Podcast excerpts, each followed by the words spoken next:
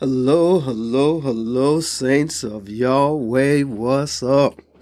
It is another glorious, wonderful day in the Lord. Hallelujah. Hallelujah. It is October 28th, 2022. Friday. And we all know what the Friday means. It's Thank God Friday. Hallelujah. Hallelujah. We thank God today for all that God has done and all that God will do for us. Hallelujah. We give God all the glory, all the honor, and all the praise for all the wonderful things that God is doing in our lives. And we give God praise. Hallelujah. We give God, we thank God. We thank God for this week. As we go through this day, we have to remember all the places we've been, all the things we've done, and thank God for bringing us through each one and giving us the knowledge that we were able to bring into wisdom to do what we've done this week. Amen. Thank God. Friday. Hallelujah. Hallelujah. And I thank God for his knowledge that I've been able to change into wisdom. And I thank God for the revelation knowledge that God has been able to give to me, that I was open to listen to. And I thank God for you. I thank God for all of you who listen each and every day, who listen and take in the knowledge, and that God is opening your hearts and bestowing on you revelation knowledge of the Word of God. Amen. Praise God. Hallelujah. Thank God. Friday. Our tidbit of inspiration for October 28th, our word for today, comes from Psalms 40, verses 1 through 6 and 8. And I'm reading from the New Living Translation. And it reads, I waited patiently for the Lord to help me. And he turned to me and heard my cry. He lifted me out of the pit of despair and out of the mud and the mire. He set my feet on solid ground and steadied me as I walked along. He has given me a new song to sing, a hymn of praise to our God. Many will see what God has done and be amazed. They will put their trust in the Lord. Oh, the joys of those who trust in the Lord, who have no confidence in the proud or in those who worship idols. Oh, Lord, my God, you have performed many wonders for us. Your plans for us are too numerous to list. You have no equal. If I tried to recite all your wonderful deeds, I would never come to the end of them. You have no delight in sacrifices or offerings. Now that you have made me listen, I finally understand. You don't require burnt offerings or sin offerings. I take joy in doing your will, my God, for your instructions are written on my heart. Hallelujah. That's Psalms 40, verses 1 through 6 and 8 out of the New Living Translation. The Psalms is a wonderful book, and if you have the inclination, I would ask that you take the time and read through the Psalms every single day. There is a podcast that comes on that's called Daily Audio Psalm, and a guy named Brian Harden. And if you listen, he reads through the Psalms every I think it's like every 3 months or something, you get through the whole thing. And it's twice a year or three times a year, but it's good. Listen to the Psalms. I'm getting off track. All right, back to this this Psalm, Psalm 40. And reading through this, and this scripture talks to us about that the Lord helps us, that the Lord is there to, has given us strength because he hears us. So we hear, and we know that God hears us and hears our cry. He helps us out of the pit of despair. He helps us out of the mud and the mire. He sets us on solid ground and steadies us as we walk along so we don't fall over. And then it says that he has given us a new song, a hymn of praise, you know, to God, a hymn of praise. And then it says that many will see what God has done and be amazed in our lives, to see us continually move forward as God gives us strength, as God steadies us and keeps us upright as we walk along, no matter what happens and no matter how many things we go through, that God, we know that God is with us and God is in us. And he carries us through. God works in us to make us strong in the Lord so that we can have a victorious life. But we have to depend on God.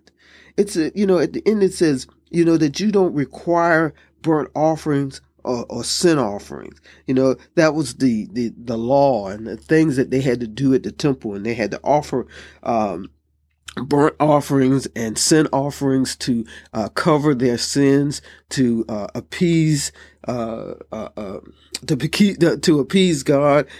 that the blessings of God could continually flow in their lives. And but it says here, it says, and this is the Old Testament now. This is the Old Testament. It says you don't require burnt offerings or sin offerings. This psalmist realized that God, this was not what God required. This is not really what God wanted. God wanted to have a relationship with humankind. That it says, I take joy in doing your will. I take joy and doing your will, my God. Oh, I take joy in doing your will. See, that is where we have to be. We have to take joy in doing the will of God. And everything that God asks us to do, the commandments of Jesus, and walking in the love of God, and showing that love to others all around us. It is a tall order, but we can do it. We are filled with the Holy Spirit of God that sheds abroad in our hearts the love of God.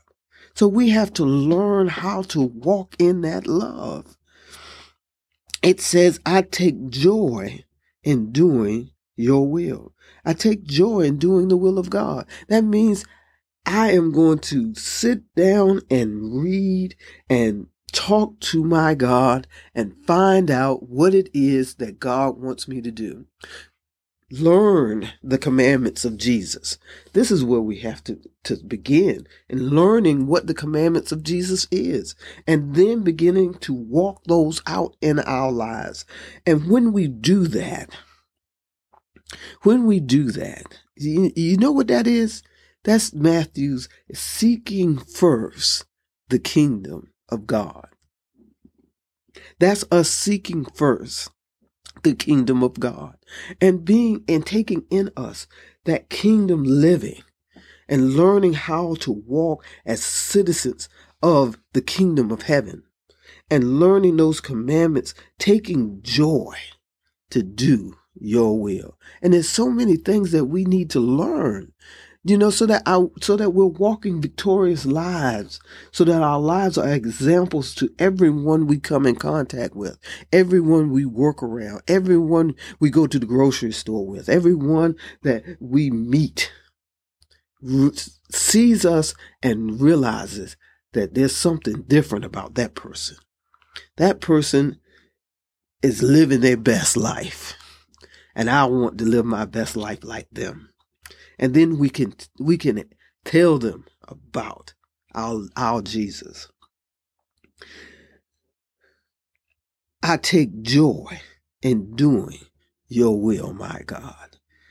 That's the things that we have to learn how to do. And unfortunately, the church has steered us so wrongly and given us, pie in the sky scriptures and telling us that,